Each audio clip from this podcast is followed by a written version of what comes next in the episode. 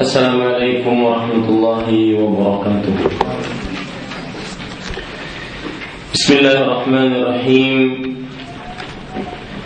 إن الحمد لله نحمده ونستعينه ونستغفره ونعوذ بالله من شرور أنفسنا وسيئات أعمالنا. من يهده الله فلا مضل له ومن يضلل فلا هادي له. وأشهد أن لا إله إلا الله وحده لا شريك له. وأشهد أن محمدا عبده ورسوله. يا أيها الذين آمنوا اتقوا الله حق تقاته ولا تموتن إلا وأنتم مسلمون. يا أيها الناس اتقوا ربكم الذي خلقكم من نفس واحدة. وخلق منها زوجها وبث منهما رجالا كثيرا ونساء. واتقوا الله الذي تساءلون به والأرحام. إن الله كان عليكم رقيبا. يا أيها الذين آمنوا اتقوا الله وقولوا قولا سديدا. يصلح لكم أعمالكم. ويغفر لكم ذنوبكم ومن يطع الله ورسوله فقد فاز فوزا عظيما. أما بعد فإن أصدق الحديث كتاب الله وأحسن الهدي هدي محمد صلى الله عليه وعلى آله وسلم وشر الأمور محدثاتها وكل محدثة بدعة وكل بدعة ضلالة وكل ضلالة في النار. Alhamdulillah kita bersyukur pada Allah Subhanahu wa taala.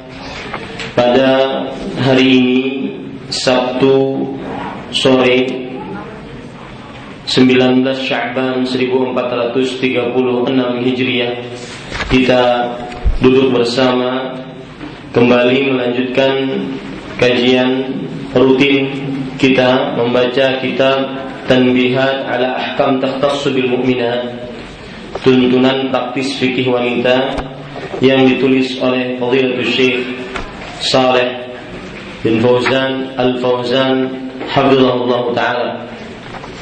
Salawat dan salam semoga selalu Allah berikan kepada Nabi kita Muhammad Sallallahu alaihi wa ala alihi wasallam pada keluarga beliau, para sahabat serta orang-orang yang mengikuti beliau sampai hari kiamat kelak dengan nama-nama Allah yang husna dan sifat-sifat yang mulia saya berdoa Allahumma inna nas'aluka al-huda wal-tuqa wal-afaf wal-ghina.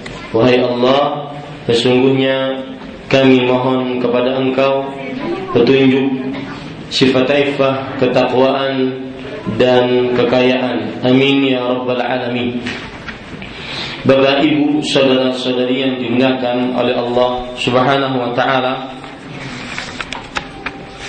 atau ibu-ibu saudari-saudari muslimah yang dimuliakan oleh Allah Subhanahu wa taala karena 10 hari lagi kita memasuki Ramadan maka pertemuan-pertemuan yang sebelumnya membicarakan hukum-hukum khusus tentang pakaian dan hijab kita berhentikan dahulu dan kita masuk kepada bab yang ketujuh yaitu hukum-hukum yang berkaitan dengan puasa bagi wanita.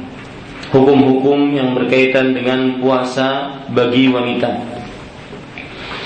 Penulis Syekh Saleh bin Fauzan Al-Fauzan hafizahullah taala mengatakan adapun puasa pada bulan Ramadan merupakan kewajiban bagi setiap muslim dan muslimah.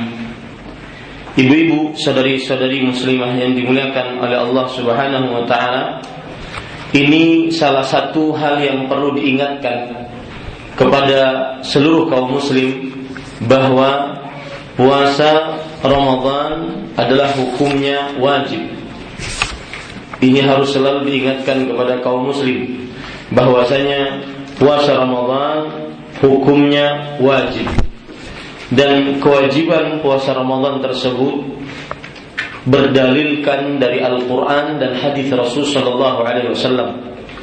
Di antaranya, semoga setelah ini, setelah penjelasan ini,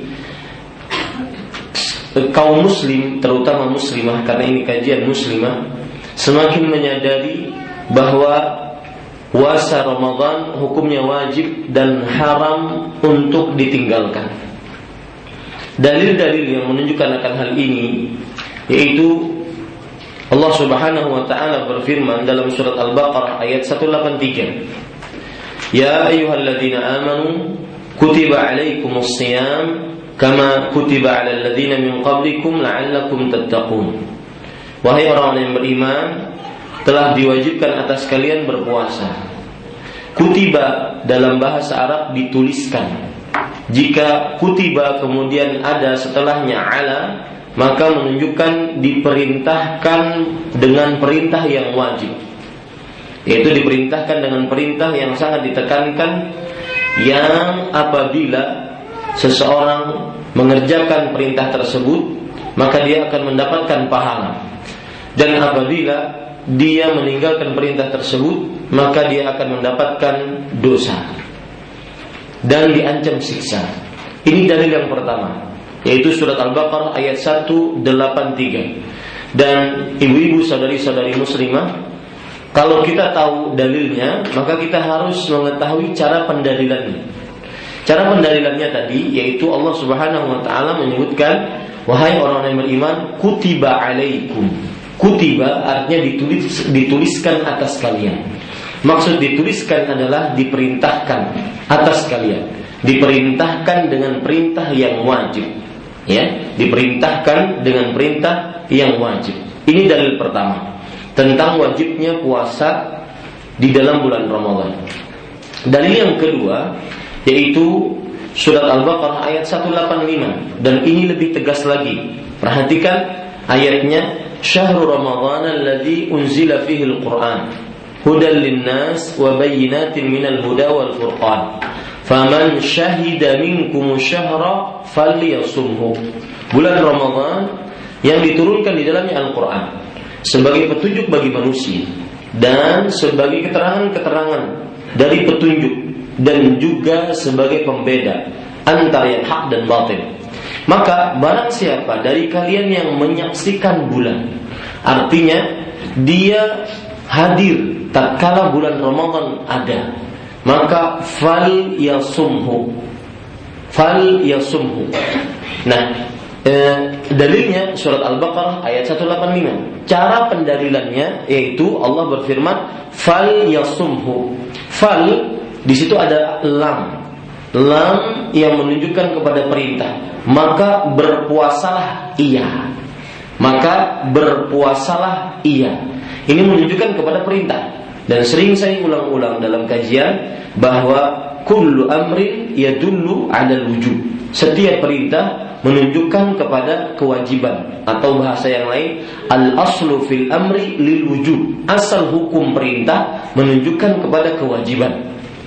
Ini semua sekali lagi saya tekankan di sini karena agar kaum muslimah terutama lebih benar-benar mengetahui bahwasanya hukum puasa Ramadan itu wajib.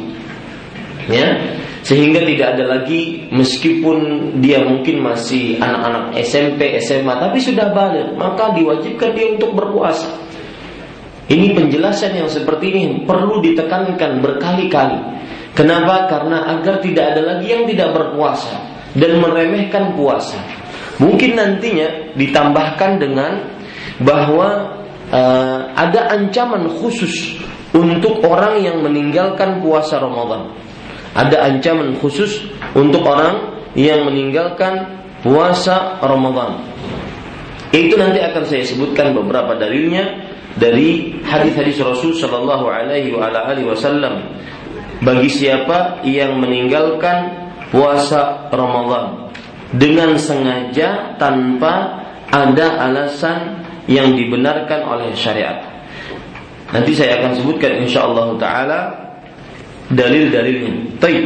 Sekarang kita ambil lagi dalil yang lain dan sekarang dalil dari hadis Rasul Shallallahu Alaihi Wasallam yang menunjukkan bahwasanya puasa Ramadan hukumnya wajib. Dalam hadis riwayat Bukhari dan Muslim dari Abdullah bin Umar radhiyallahu anhuma Nabi Muhammad sallallahu alaihi wa ala alihi wasallam bersabda, "Bunyal Islamu ala khams." Syahadati an la ilaha illallah wa anna Muhammadan Rasulullah wa iqamis salah wa ita'iz zakah wa saumi Ramadan wa hajjil bait. Artinya Islam dibangun di atas lima pondasi. Lima tiang. Islam dibangun di atas lima tiang. Dua kalimat syahadat, tiang pertama, mendirikan sholat, tiang kedua, membayar zakat, tiang ketiga, berpuasa pada bulan Ramadan, tiang keempat, dan menunaikan ibadah haji, tiang kelima. Ibu-ibu, saudari-saudari muslimah yang dimuliakan oleh Allah, dari hadis ini kita ambil bahwa puasa Ramadan hukumnya wajib. Kenapa? Cara pendalilannya bagaimana dari hadis ini?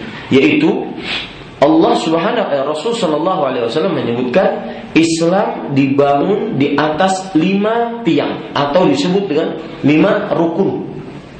Dan rukun adalah pengertiannya mahiyatus syai.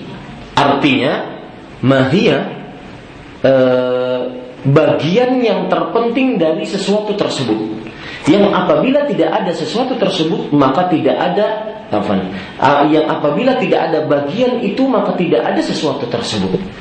Ini ibu-ibu uh, pendalilan dari hadis tersebut. Puasa Ramadan adalah salah satu bagian terpenting dari Islam. Jika tidak puasa Ramadan maka tidak ada Islamnya. Itu cara pendalilannya. Bahwasanya puasa Ramadan hukumnya wajib Dalil yang lain yang menunjukkan puasa Ramadan hukumnya wajib berdasarkan dari hadis dari Rasul Shallallahu Alaihi Wasallam di antaranya hadis riwayat Bukhari dan Muslim dari Talhah bin Ubaidillah radhiyallahu anhu. Ada seorang Arab Badui datang dan menemui Rasul Shallallahu Alaihi Wasallam dan bertanya tentang puasa. Beliau berkata, "Akhbirni bima faradallahu alayya min siyam." Wahai Rasul Shallallahu Alaihi Wasallam, beritahukan kepadaku tentang apa yang Allah wajibkan atasku dari puasa. Maka Nabi Muhammad Sallallahu Alaihi Wasallam menjawab, Syahrul Ramadan. Lihat pertanyaannya begitu jelas. Apa yang Allah telah wajibkan atasku dari puasa? Maka Nabi Muhammad Sallallahu Alaihi Wasallam menjawab dengan jelas, Syahrul Ramadan. Puasa pada bulan Ramadan. Kemudian orang ini bertanya lagi, Hal alayya ghairuhu Apakah ada selain puasa Ramadan yang diwajibkan atasku? Nabi Muhammad sallallahu alaihi wasallam bersabda, "La illa an tatawwa syai'an." Tidak kecuali kamu mengerjakan puasa sunnah. Kecuali kamu mengerjakan puasa sunnah. Ibu-ibu, saudari-saudari muslimah yang dimuliakan oleh Allah, mungkin dalilnya ibu-ibu sering dengar ya bahwa puasa Ramadan wajib, puasa Ramadan wajib. Maka tadi dalil-dalilnya dan cara pendalilannya. Untuk lebih menekankan lagi kepada kaum muslim, maka kita harus menyebutkan uh, keutamaan apa? ancaman orang-orang yang meninggalkan puasa Ramadan dengan sengaja tanpa ada alasan yang dibenarkan oleh syariat Islam. Perhatikan beberapa hadis berikut di antaranya uh, diriwayatkan oleh Imam Abu Dawud ya apa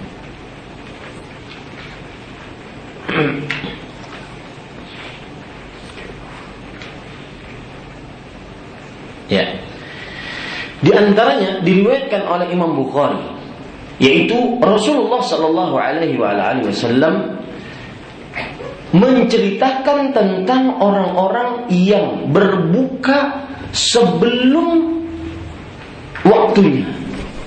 Berbuka sebelum waktunya. Apa yang terjadi kepada mereka? Yaitu mereka ditarik dari uh, bibir mereka, maksud saya, ditarik dengan besi yang bengkok, kemudian besi bengkok tersebut dimasukkan ke dalam bibir, kemudian ditarik sampai ke belakang ya ditarik sampai ke belakang maka Nabi Muhammad Shallallahu Alaihi Wasallam menjelaskan akan hal itu untuk apa? Untuk orang e, ketika beliau menjelaskan akan hal itu, maka beliau ditanya, ini adalah siksa siapa? Maka Nabi Muhammad SAW menjelaskan bahwa itu semua adalah bagi siapa yang berpuasa berbuka sebelum terbenam matahari dengan sengaja. Siapa yang berbuka sebelum terbenam matahari dengan sengaja. Nah, ibu-ibu, saudari-saudari muslimah yang dimuliakan oleh Allah Subhanahu wa taala, hadis ini perhatikan menunjukkan bahwasanya ancaman keras bagi orang-orang yang berbuka sebelum waktu berbuka. Ini ancamannya seperti itu. Bagaimana kalau seandainya dia aslan dari pertama aslinya dia tidak puasa? Ya, itu hadis menunjukkan orang yang berbuka sebelum waktunya. Bagaimana kalau seandainya dia dari awalnya memang tidak berbuka, tidak berpuasa?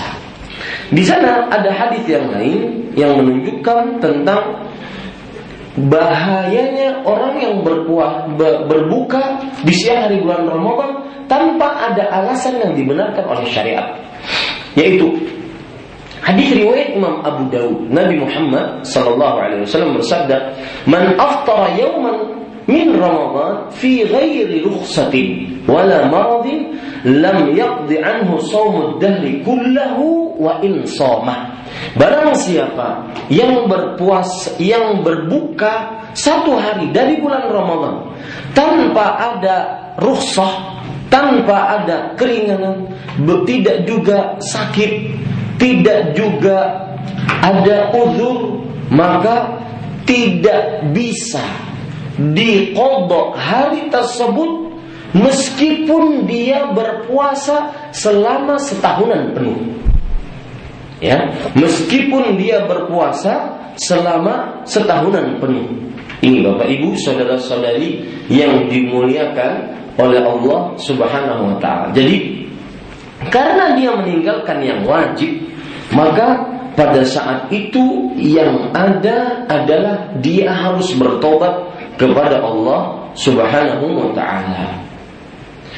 Kalau ada yang bertanya, ibu-ibu saudari-saudari muslimah yang dimuliakan oleh Allah, bagaimana kalau seandainya dahulu saya tidak berpuasa? Padahal sudah wajib atas saya. Dan tidak ada alasan yang dibenarkan untuk saya meninggalkan puasa. Tapi saya meninggalkannya karena memang malas, karena memang tidak ada perhatian. Padahal sudah wajib. Saya muslimah, baligha, berakil, uh, baligha, baligh, kemudian akil, berakal, kemudian mampu, kemudian e, mukim, tidak ada yang menghalangi, tapi saya tetap tidak puasa. Bertahun-tahun seperti itu.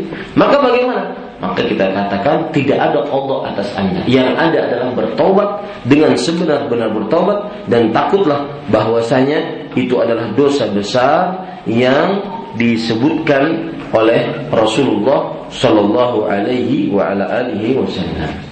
Ini ibu saudari-saudari muslimah yang dimuliakan oleh Allah. Jadi harus dikenalkan kepada kaum muslim bahwa meninggalkan puasa Ramadan itu haram hukumnya dan diancam dengan siksa yang sedemikian rupa tadi.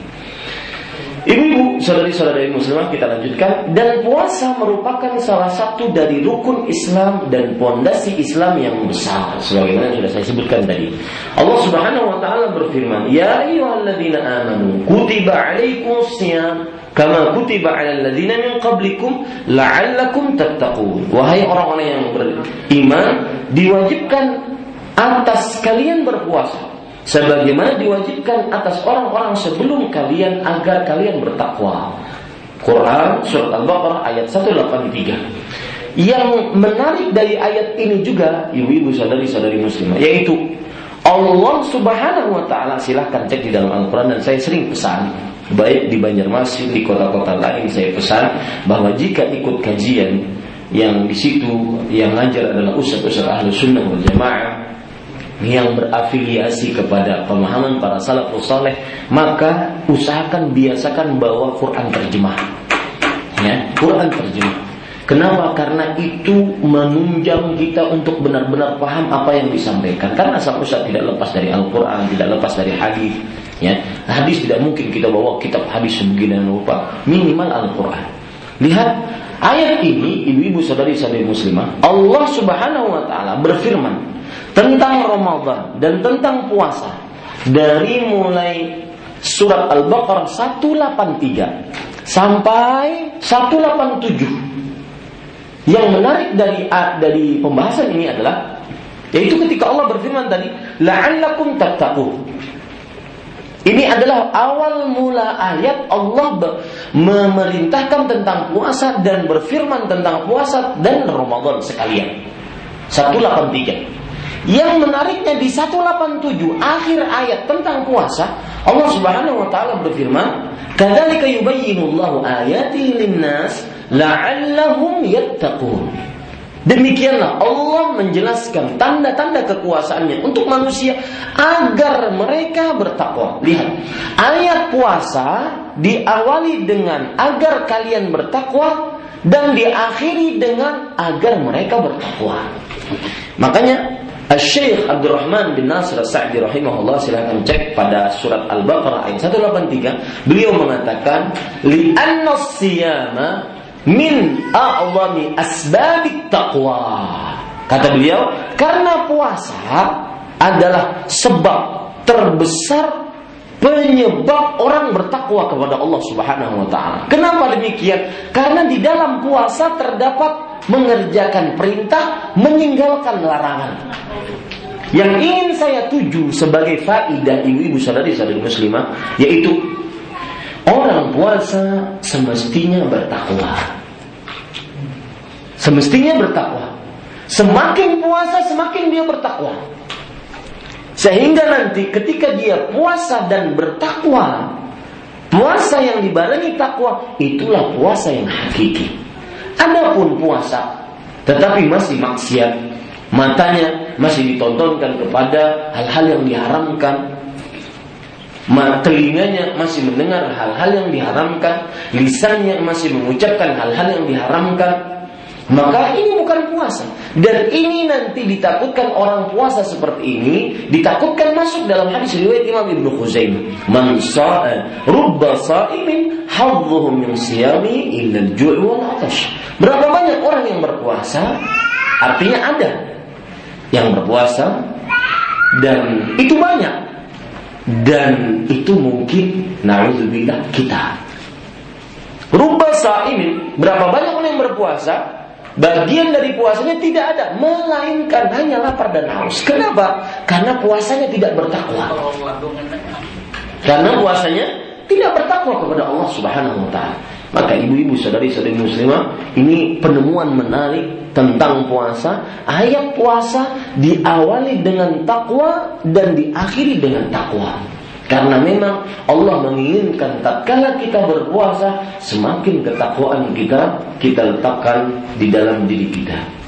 Kemudian penulis rahimahullah taala mengatakan, maka hafizahullah taala berkata, maka apabila seorang anak wanita sudah sampai pada batas umur yang ia berkewajiban melaksanakan agama dengan nampaknya tanda-tanda balik.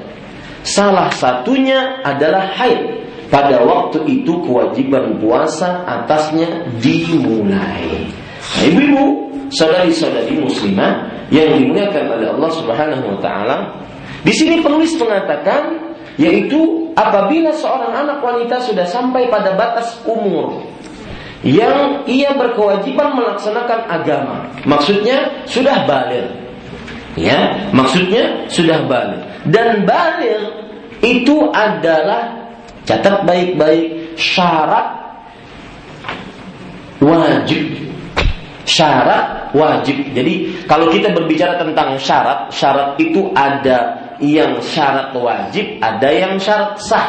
Nah, balik itu adalah syarat wajib. Maksudnya, apabila ada seorang yang sudah balik, wajib baginya puasa. Tetapi jika anak kecil yang belum balik berpuasa, maka sah tidak puasanya?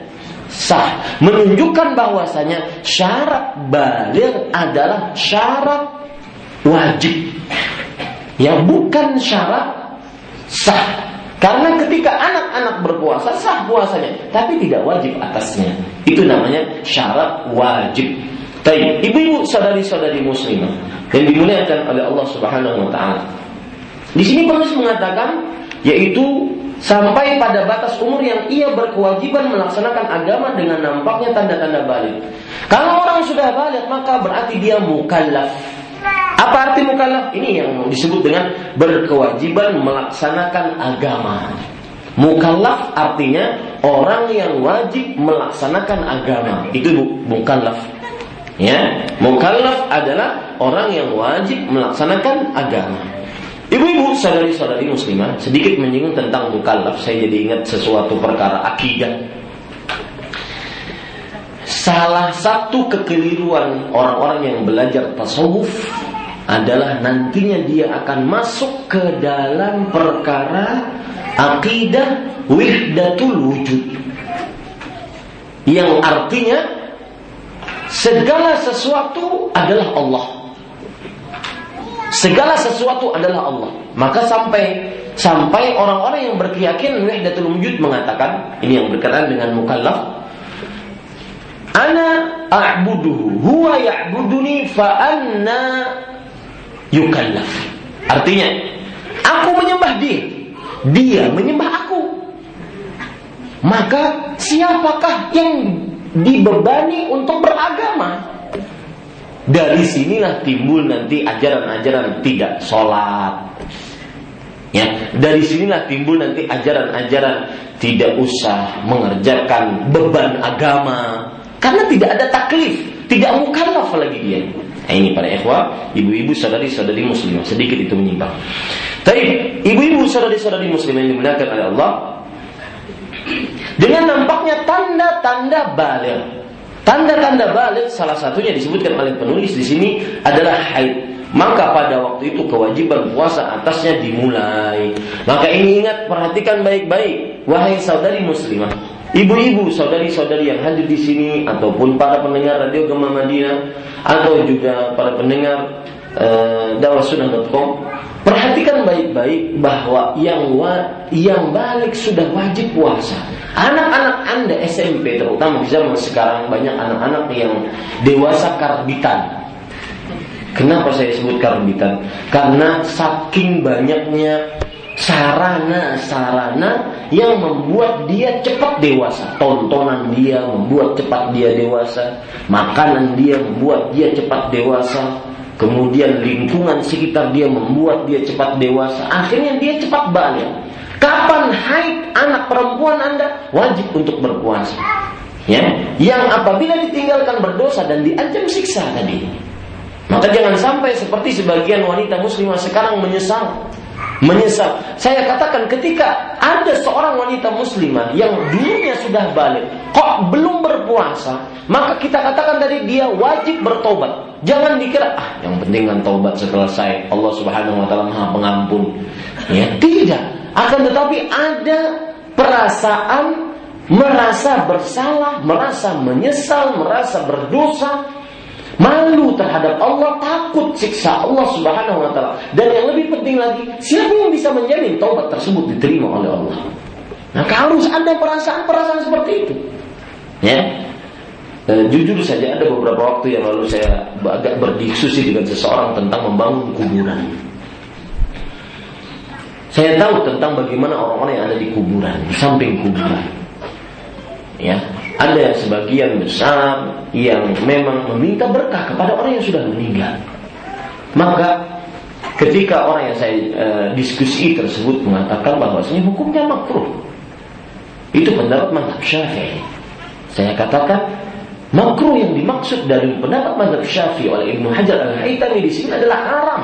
Karena Imam Syafi'i sendiri melarangnya. Dan hadis dari Rasulullah SAW memerintahkan untuk menghancurkannya. Tapi dan kita paling paham bahwasanya ya hal itu bisa mengakibatkan seseorang untuk melakukan kesyirikan. Ketika dahulu kita pernah hidup di samping kuburan, Saya orang yang pernah menghafal Al-Quran di samping kuburan, Bu. Saya pernah orang-orang yang hidupnya di samping kuburan, ke kuburan sudah mulia. Saya tahu bagaimana persis. Alangkah sedihnya kalau seandainya hal seperti itu kembali lagi. Maka ibu-ibu saudari-saudari muslim yang dimuliakan oleh Allah, sampai detik ini masih kita masih merasakan apakah taubat kita diterima oleh Allah Subhanahu atau tidak? Tidak tahu kita. Maka seperti yang sama dengan kasusnya seperti ini, orang yang meninggalkan puasa Ramadan harus bertobat tanpa ada alasan yang dibenarkan oleh syariat padahal dia balik muslimah berakal mampu mungkin tidak ada haid dan nifas yang menghalangi dia untuk berpuasa. Tapi dia tidak berpuasa maka dia harus bertobat. Bukan sekedar tobat. Kemudian selesai merasa tobatnya diterima? Tidak. Harus menyesal sampai detik ini. Ini ibu saudari-saudari muslimah maka saya katakan sekali lagi bahwa eh, apabila ada keluarga Anda, anak perempuan Anda, adik Anda, kakak Anda, bibi Anda, ibu Anda, ibunya tentu sudah balik ya. Yang balik maka wajib untuk berpuasa. Kenalkan itu. Kewajiban ini kepada anak-anak anak wajib. Haram hukumnya untuk ditinggalkan. Karena dia berdosa atas itu. Dan kalaupun dia ingin bertobat nanti kelak. Ah nanti aja bu, saya mau tobat aja nanti. Maka seperti yang saya sebutkan tadi, mungkin tobatnya belum diterima oleh Allah Subhanahu wa taala. Kemudian ibu-ibu, saudari-saudari muslimah yang dimuliakan oleh Allah, di sini disebutkan juga tentang tanda-tanda balik. Tanda-tanda balik ada beberapa hal. Yang pertama yaitu keluarnya mani dengan bermimpi. Baik tak kala dalam mimpi atau tak kala uh, dalam keadaan sadar. Yang penting keluar mani ya mimpi yang di dalam mimpi tersebut dia keluar mani ataupun dalam keadaan jaga dia keluar mani. Maka anak seperti ini dia sudah wajib uh, dia adalah anak yang balik. Yang kedua tanda balik yaitu mohon maaf tumbuhnya bulu-bulu di sekitar kemaluan. Yang ketiga yaitu sampai kepada umur 15 tahun. Yang keempat, sebagaimana yang sudah kita sebutkan yaitu haid. Apabila wanita haid, maka dinyatakan dia sebagai yang balik. Ibu-ibu, saudari-saudari muslimah yang dimuliakan oleh Allah, kita lanjutkan. Haid itu terkadang nampak ketika berumur 9 tahun. Terkadang ia juga belum mengetahui kewajibannya berpuasa sehingga dia tidak berpuasa karena mengira bahwa dia masih kecil. Sedangkan orang tuanya tidak memperhatikan hal itu dan tidak memperhatikan untuk berpuasa. Ini Lihat, ulama besar menyinggungkan hal ini.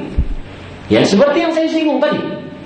Syekh Saleh Fauzan Al-Fauzan hafizahullah taala. Salah satu roms, salah satu rumus simbol dakwah ahli sunnah di zaman sekarang. Ulama besar di dunia mengingatkan akan hal ini. Wahai ibu-ibu perhatikan anak-anak anda. Tanya baik-baik kepada mereka. Sudah balik karena Sudah bermimpi karena Oh sudah lu bermimpi tadi? Main kelayangan aja sih Mimpinya Maka bapak ibu harus ditanya itu Ibu-ibu saudari-saudari muslimah yang dimuliakan oleh Allah Hal ini merupakan suatu kelengahan yang sangat besar dalam meninggalkan rukun Islam. Permasalahannya bukan sepele, Pak. Permasalahannya adalah meninggalkan rukun Islam. Ya, Permasalahannya bukan sepele, permasalahannya adalah meninggalkan rukun Islam. Kalau anak itu misalkan berumur 9 tahun, tapi ternyata, mohon maaf, mohon maaf sekali lagi, dia bisa mengeluarkan air mani. Ya, baik dengan paksaan ataupun dengan pikiran-pikiran kotornya. Keluar air maninya, maka wajib untuk berpuasa. Ini ibu-ibu saudari-saudari muslimah. Jangan sampai lengah kita. Karena kalau kita lengah, kita bukan termasuk orang tua yang benar-benar menjaga amanah yang ada pada anak kita. Yang Allah telah berikan bebannya tersebut di pundak semua orang tua. Jika hal seperti ini terjadi, maka wajib baginya untuk mengkodok puasa yang ketika pertama kali mengalami haidnya itu. Nah ini beda masalah Ibu-ibu, saudari-saudari muslimah yang dimuliakan oleh Allah Subhanahu wa taala, perhatikan baik-baik. Kalau ada seorang anak yang berumur 9 tahun, kemudian dia haid, Lalu karena mengira dia belum masih kecil, dia belum dewasa, ibu dan bapaknya juga tidak memperhatikannya, akhirnya dia tidak berpuasa. Setelah umur 15 tahun dia mulai mengkaji agama, dia mulai tahu hukumnya, ternyata selama ini dia meninggalkan puasa. Maka yang seperti ini berarti dia punya hutang puasa. Maka dia harus hitung. Ya, dari mulai umur 9 tahun, 10, 11, 12, 13, 14, 15, 7 tahun. Kalau setiap bulannya dia haid berarti 7 hari, maka berarti 7 kali 7. Harus dia bayar 49 hari. Boleh, boleh bonus 50. Ini ibu-ibu sadari-sadari yang dimuliakan oleh Allah Subhanahu wa taala. Ini kenapa bisa dikodok? Yang kita bicarakan di awal tadi adalah wanita muslimah balik berakal, uh, mukim, mampu dan tidak ada penghalangnya. Sedangkan dia tinggalkan dengan sengaja tanpa ada alasan yang benar karena syariat. Maka ini tidak ada qadha. Yang ada dia telah melakukan dosa besar, lebih besar dibandingkan berzina. Ya, lebih besar dibandingkan korupsi. Meninggalkan puasa karena meninggalkan rukun Islam. Adapun yang dibicarakan oleh Syekh sekarang adalah apabila wanita ini haid umur 9 tahun lalu dia tidak berpuasa, maka wajib bagi dia mengkodok dari pertama kali dia haid. Nah, hitung-hitung Bu. Ya, hitung-hitung berapa hari pada saat itu kita uh, pada umur berapa kita haid, kemudian pada umur kita pada umur berapa baru kita puasa. Nah ini ini pentingnya seorang orang tua yang sangat benar-benar memperhatikan kehidupan anak-anaknya. Saya lanjutkan. Walaupun hal itu telah berlalu lama, lihat. Karena hal itu tetap berlaku dan masih menjadi tanggungannya untuk dilaksanakan. Ibu-ibu, saudari-saudari muslimah yang dimuliakan oleh Allah, yaitu lihat, perhatikan baik-baik Rasul Shallallahu Alaihi Wasallam bersabda kepada para sahabat perempuan, "Alaisat idza hadat lam tusalli wa lam tasum?" Artinya, bukankah seorang perempuan jika dia haid maka dia tidak puasa dan dia tidak sholat. Fadzalika min nuqsani dinnya dan demikian itu adalah kekurangan agamanya seorang perempuan. Hadis riwayat Bukhari. Aisyah radhiyallahu anha bercerita, "Kana yusibuna dzalik, fa nu'maru bi qada'i shaum wa la nu'maru bi qada'i shalah." Artinya, maka kami mendapati hal itu, yaitu apa? Yaitu kami mendapati uh, apa maksudnya? Haid. Maka kami diperintahkan untuk mengkodok puasa. Lihat, kalau tidak puasa karena haid, baik itu dia belum mengkodoknya, maka dia wajib mengkodoknya dari mulai pertama kali dia haid. Sebagaimana dijelaskan oleh Syekh di sini. Catatan dan wajib atasnya memberi makan fakir miskin setiap hari setengah sa makanan kurang lebih satu liter beras. Di samping ia mengkodok puasanya. Apa maksudnya catatan ini? Karena wanita ini dia e, meninggalkan kodok Ramadan dan telah datang Ramadan selanjutnya, Ramadan selanjutnya dia belum kodok-kodok juga, maka pada saat itu dia wajib mengkodok plus kafarat. Kafaratnya yang disebutkan oleh oleh penulis di sini yaitu wajib memberi makan kepada fakir miskin setiap hari setengah sok makan. Berapa hari tidak puasa? Maka dia wajib beri makan sebanyak hari itu. Ya, Sebanyak berapa? Setengah sok, kurang lebih satu liter atau satu setengah kilogram emas, eh beras, bukan emas. ya, satu kilogram beras. Ini ibu-ibu saudari-saudari muslimah yang dimuliakan oleh Allah. Di samping ia mengkodok puasanya, di samping ia mengkodok puasanya. Tapi wallahu alam, ini pendapat Syekh.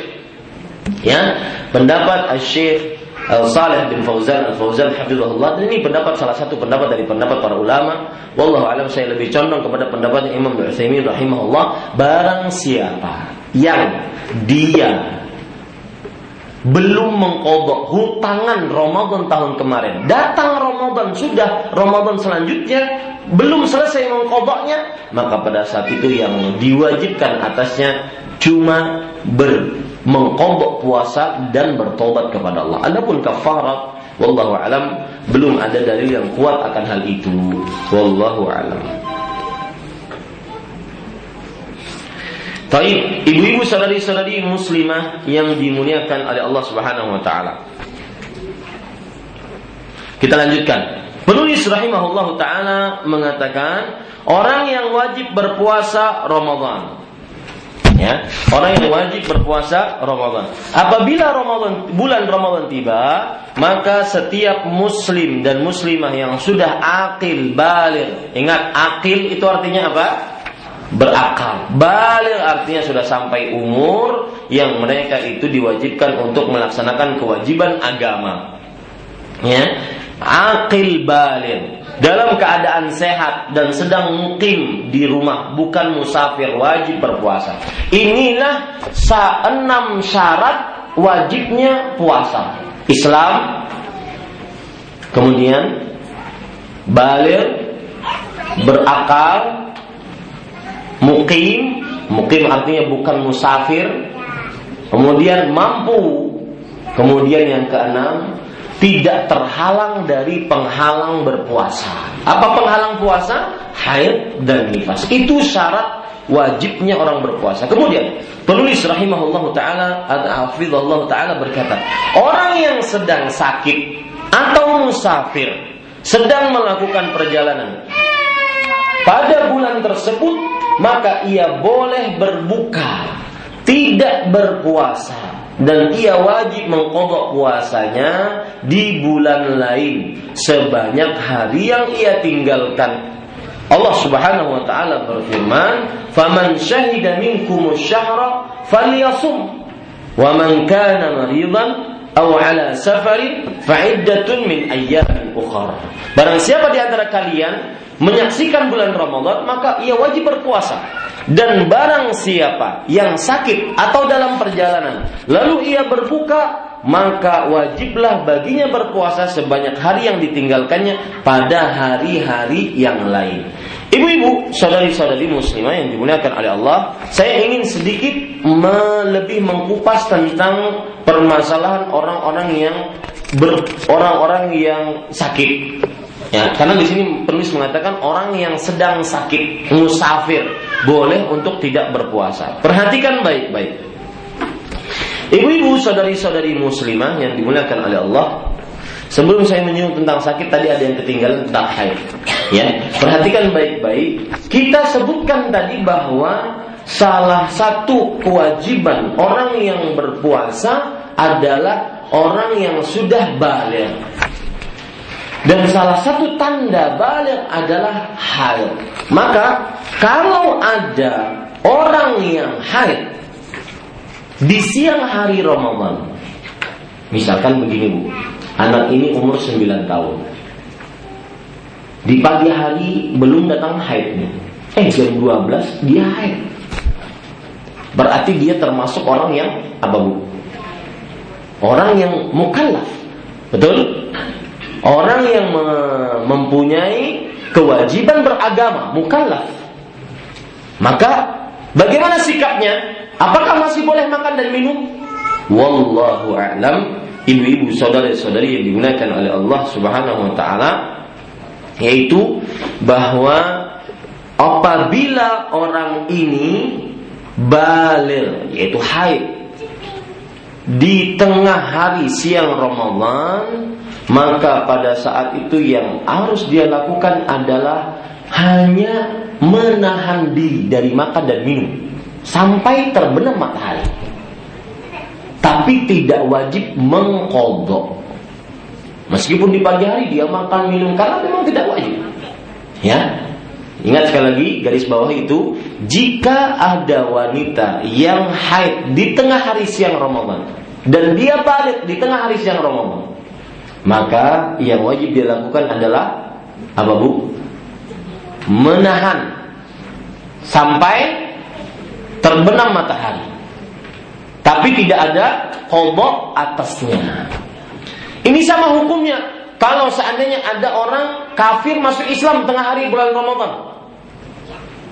Sama hukumnya juga. Kalau ada orang yang uh, masuk Islam, kemudian balik. Ya itu saja. Dua itu saja. Ya. Kalau ada orang yang balik masuk Islam di tengah hari siang bulan Ramadan maka wajib dia menahan diri. Tidak makan tidak minum tidak bersetubuh sampai terbenam matahari. Dan seluruh yang membatalkan puasa sampai terbenam matahari. Dan tidak ada kodok atasnya. Ini pendapat yang diambil wallahu a'lam. Baik, permasalahan sakit. Ibu-ibu, saudari-saudari muslimah, sakit dibagi menjadi dua. Ya, sakit yang datang seketika dan mengakibatkan dia tidak bisa berpuasa. Maka uh, wanita yang sakit seperti ini boleh dia tidak berpuasa dan wajib mengkodok di lain hari tatkala dia mampu. Ini sakit jenis pertama. Sakit jenis kedua yaitu sakit yang terus menerus. Sakit yang sulit diharapkan kesembuhannya dan dia tidak mampu untuk berpuasa. Maka Bapak Ibu saudara-saudari yang dimuliakan oleh Allah, sakit yang seperti ini boleh dia tidak berpuasa dan dia membayar apa? Kafar. Dia membayar kafar kalau sakitnya seperti ini. Ini ibu saudari-saudari muslimah yang dimuliakan oleh Allah Subhanahu wa taala.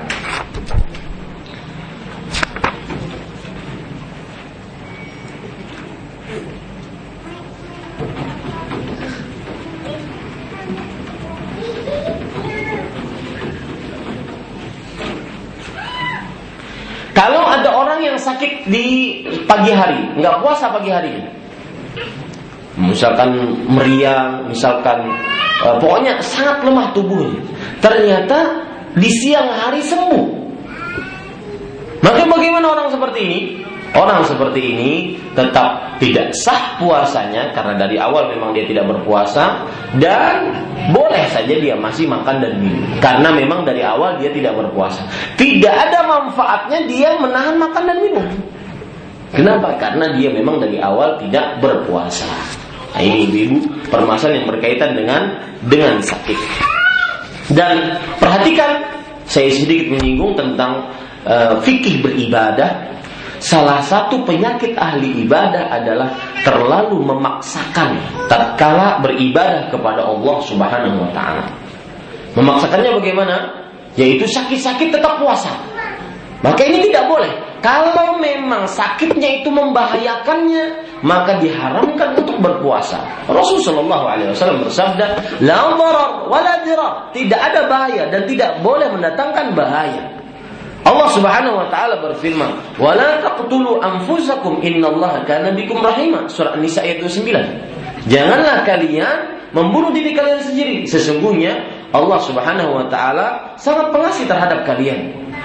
Wala tulqu ila tahluka. Jangan kalian jerumuskan dengan tangan-tangan kalian kepada kebinasaan. Surat Al-Baqarah ayat 195. Ini menunjukkan bahwa apabila ada orang sakit, meskipun sakitnya itu uh, akut, ya kadang-kadang datang, sakitnya kadang-kadang datang, tiba-tiba datang, maka tetapi dia tidak bisa berpuasa. Kalau dia berpuasa membahayakan dia, maka haram untuk berpuasa pada saat itu. Meskipun itu berkaitan dengan Ramadan. Wah, saya Ustaz puasa Ramadannya. Biar, biar saya puasa aja. Ini tidak tidak boleh. Kenapa? Karena diharamkan untuk membahayakan diri sendiri meskipun dalam perihal mengerjakan yang yang wajib. Adapun yang safar, musafir, ibu-ibu saudari-saudari muslimah, di sini ada tiga macam orang yang bersafar. Kalau seandainya safarnya tersebut sangat menyulitkan dia, maka haram puasanya. Saya ulangi, kalau seandainya safarnya tersebut sangat menyulitkan dia dan bahkan membahayakan dia, maka haram puasanya. Ini ibu-ibu sadari-sadari muslimah yang dimuliakan oleh Allah Subhanahu wa taala. Haram puasanya. Kenapa demikian? Karena Rasul Shallallahu Alaihi Wasallam pernah bersabda tentang orang yang berpuasa dan membahayakan puasanya. Nabi Muhammad SAW mengatakan, "Ulaikal usab, ulaikal usab." Mereka lah orang-orang yang bermaksiat, mereka lah orang-orang yang bermaksiat. Jadi ceritanya ada orang yang e, berpuasa pada penaklukan kota Mekah. Kemudian pada saat itu sebagian para sahabat ada yang berpuasa padahal dilarang oleh Rasul Shallallahu Alaihi Wasallam. Maka kata Rasul Shallallahu Alaihi Wasallam mereka adalah orang-orang yang bermaksiat. Mereka adalah orang-orang yang bermaksiat. Adapun orang yang bersafar sulit tapi tidak membahayakan. Sulit tapi tidak membahayakan. Seperti misalkan dia bersafar dari uh, sini misalkan ke Samarinda. Pakai bus sulit tapi tidak membahayakan dia karena di bismu dia cuma tidur-tidur saja.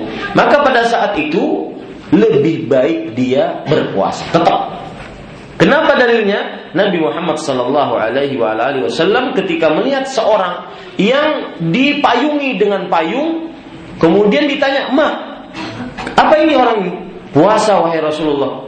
Maka kata Rasulullah SAW, Laisa minal bir as-sawmu fis safar. Bukan dari kebajikan berpuasa tatkala safar.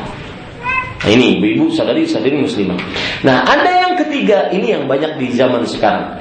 Puasa tatkala safar itu tidak menyulitkan, tidak membahayakan, ringan. Seperti ke Jakarta, naik pesawat satu setengah jam selesai, pulang lagi rumah satu setengah jam.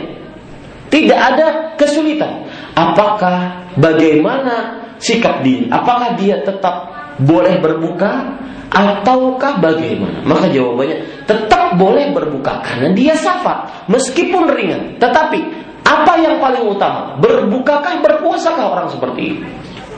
Wallahu alam sebagaimana yang sudah kita jelaskan di Masjid Imam Syafi'i rahimahullah taala dan malam ini insyaallah taala pun akan melanjutkan tentang kajian Islam intensif fikih Ramadan berkah 1436 dan sebagai pengetahuan ibu-ibu sekalian, karena malam Selasa depan mungkin ada ustadz dari luar yang datang sebagai tamu, akhirnya waktunya terambil, maka saya ganti malam ini. Qadarullah ini malam saya di Masjid Imam Syafi'i. Ibu-ibu saudari-saudari muslimah yang dimuliakan oleh Allah Subhanahu wa taala, perhatikan baik-baik.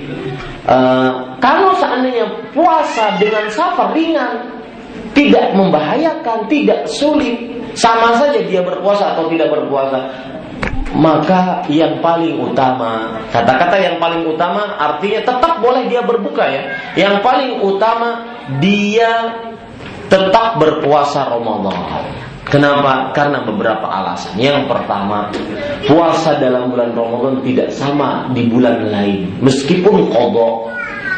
Yang kedua, puasa bersama-sama kaum muslim tidak sama dengan puasa sendirian.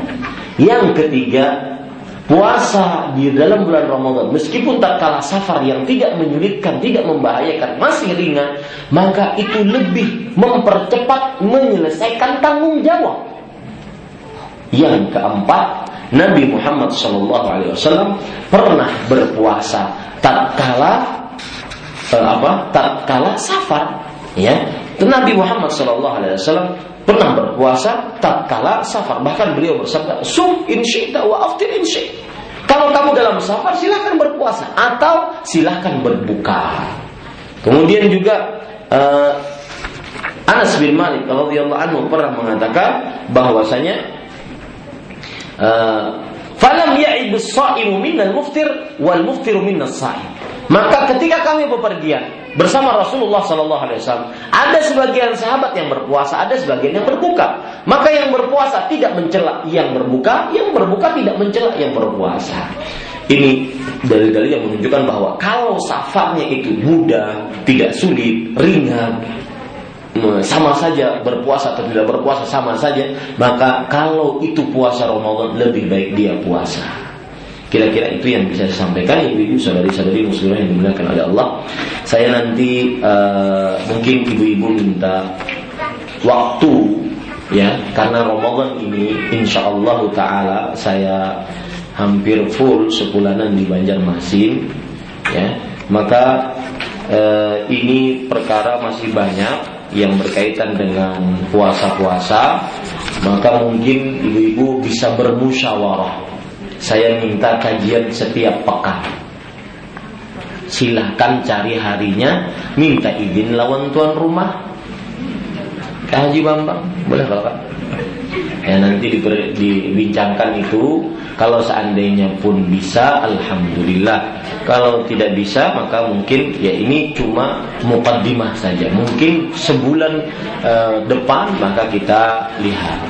Ya kita lihat apakah kita melanjutkan tentang puasa ataukah tentang uh, berpakaian. Yang jelas permasalahan puasa saya berharap ini selesai di bulan Ramadan atau setiap pekan. Tidak mesti harus hari Sabtu ya. Karena hari Sabtu mungkin ada jadwal pusat-pusat yang lain maka eh, mungkin dikondisikan hari apa. Itu pun setelah minta izin dengan tuan rumah kalau boleh maka alhamdulillah. Kalau tidak boleh maka kita mencari uh, waktu yang lain. Wallahu a'lam. Silakan ibu-ibu jika ada pertanyaan. Nah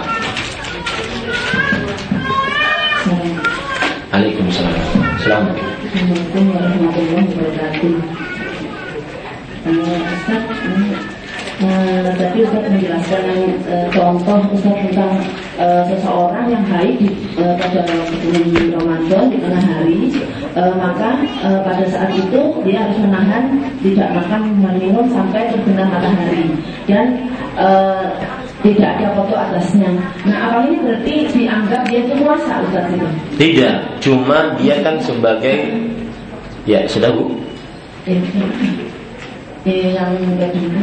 Uh-huh. Yang kedua ini ditipah Ya. Uh, uh, bagaimana kalau seseorang yang junub pada tengah malam eh, pada suatu malam itu uh, apakah uh, dia tapi belum belum suci apakah diperbolehkan uh, membaca zikir Ustaz.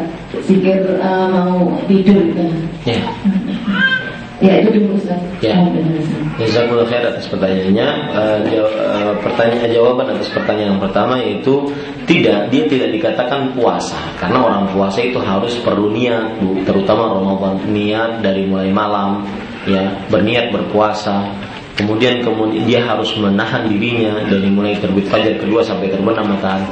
Adapun ini dia menahan pas waktu dia diwajibkan saja. Karena sekarang dia adalah termasuk daripada ahlul wujud. Yaitu orang yang wajib puasa eh orang yang wajib melaksanakan beban agama di antaranya puasa. Makanya karena dia sudah termasuk ahli wujud dia menahan dirinya dan tidak ada kodok atasnya. Kenapa? Karena hari itu memang dia tidak ada kewajiban untuk berpuasa. Demikian. Adapun pertanyaan yang kedua, kalau seorang junub di tengah malam, kemudian dia ingin tidur, apakah dia boleh membaca doa uh, tidur maka jawabannya boleh karena kenapa karena membaca doa tidur itu termasuk daripada seseorang uh, dianjurkan untuk membacanya ya wallahu alam Nah, um, yang dimaksud mungkin zikir-zikir. Iya, zikirnya itu kadang ada yang kita membaca ayat kursi. Ya, lebih baik bu dijauhi. Ya, cukup membaca doa mau tidur saja. Wallahu a'lam. Karena ijma' para ulama bahwa wanita eh apa seorang yang junub dalam keadaan junub dia diharamkan untuk membaca ayat suci Al-Qur'an. Wallahu a'lam. Dan lebih baik lagi dia mandi. Mandi kemudian dia tidur. Wallahu a'lam. Silakan Bu. Ada yang nanya? Silakan.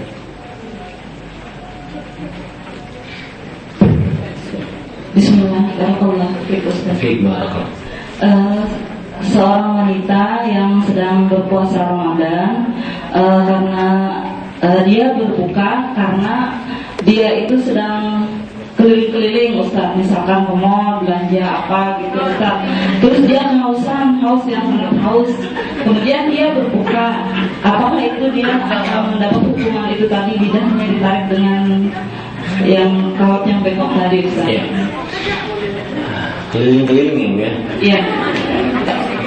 Ya.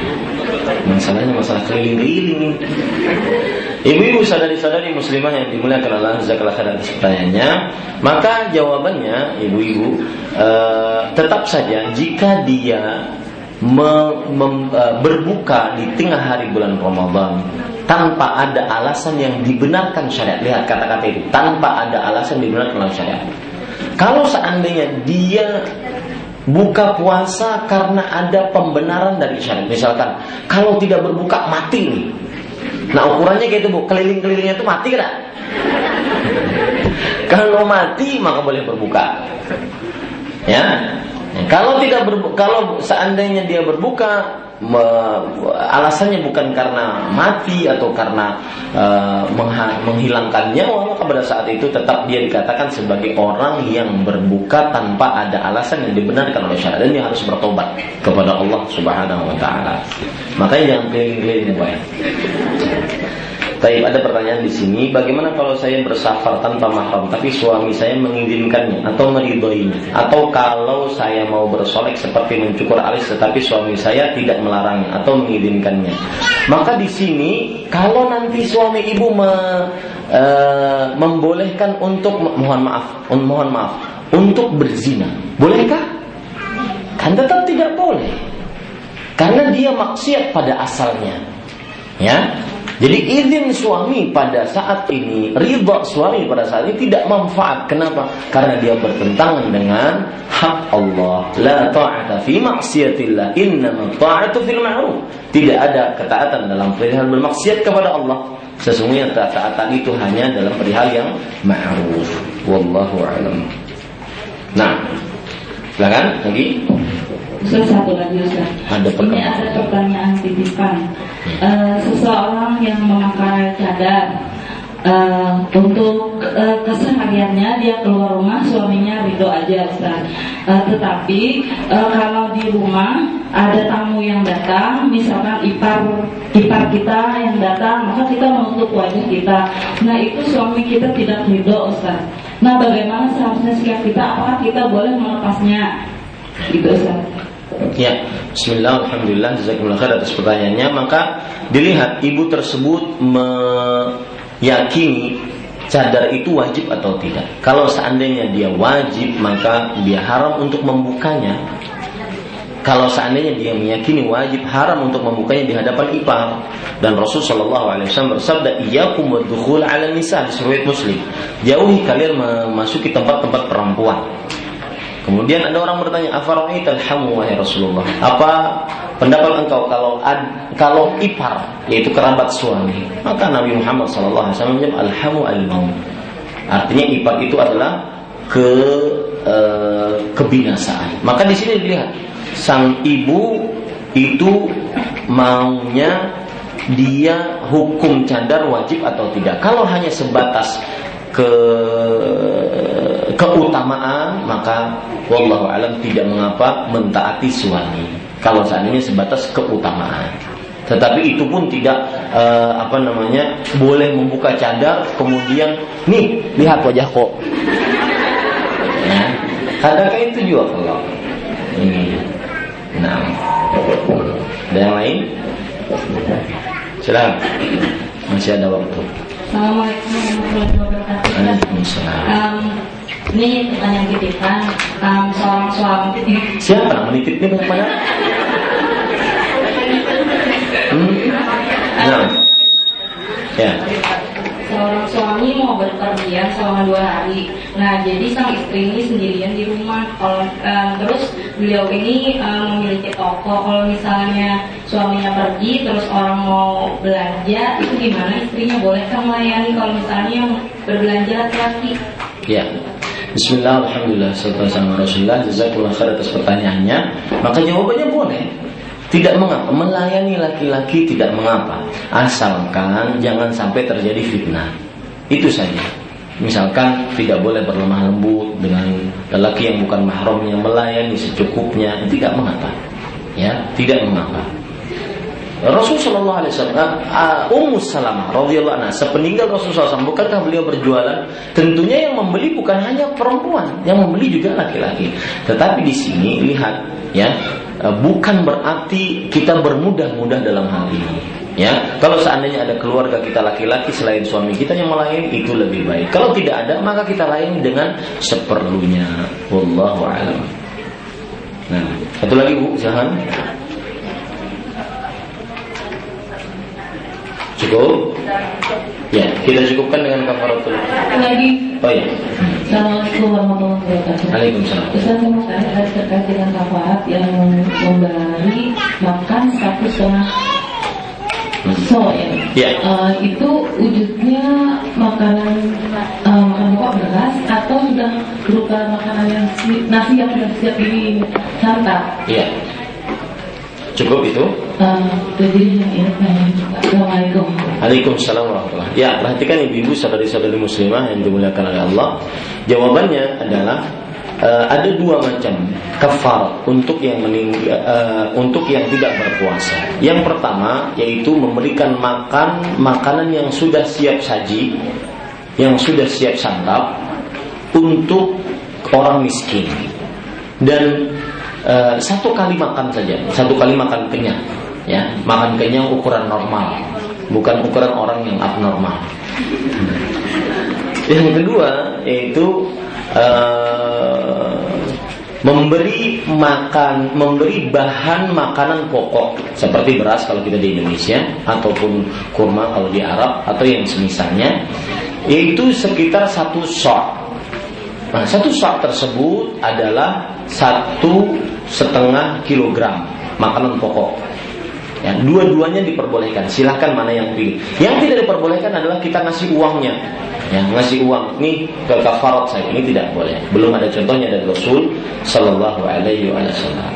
Ya, cukup kiranya ibu-ibu saudari-saudari muslimah yang dimuliakan oleh Allah nanti bisa dibicarakan hal itu dan juga saya tidak begitu memaksa tetapi terserah ibu-ibu dan juga yang terutama terserah pemilik e, majelis taklim. Kalau saya nanya memang diizinkan maka kita akan setiap pekan cari waktunya yang tepat e, meskipun dan ini tetap berlaku ketika bulan Ramadan. Ya tetap berlaku ketika bulan Ramadan. Ini yang bisa saya sampaikan. Wa sallallahu alaihi alamin. Wassalamualaikum warahmatullahi wabarakatuh la ilaha illa anta astaghfiruka wa atubu ilaik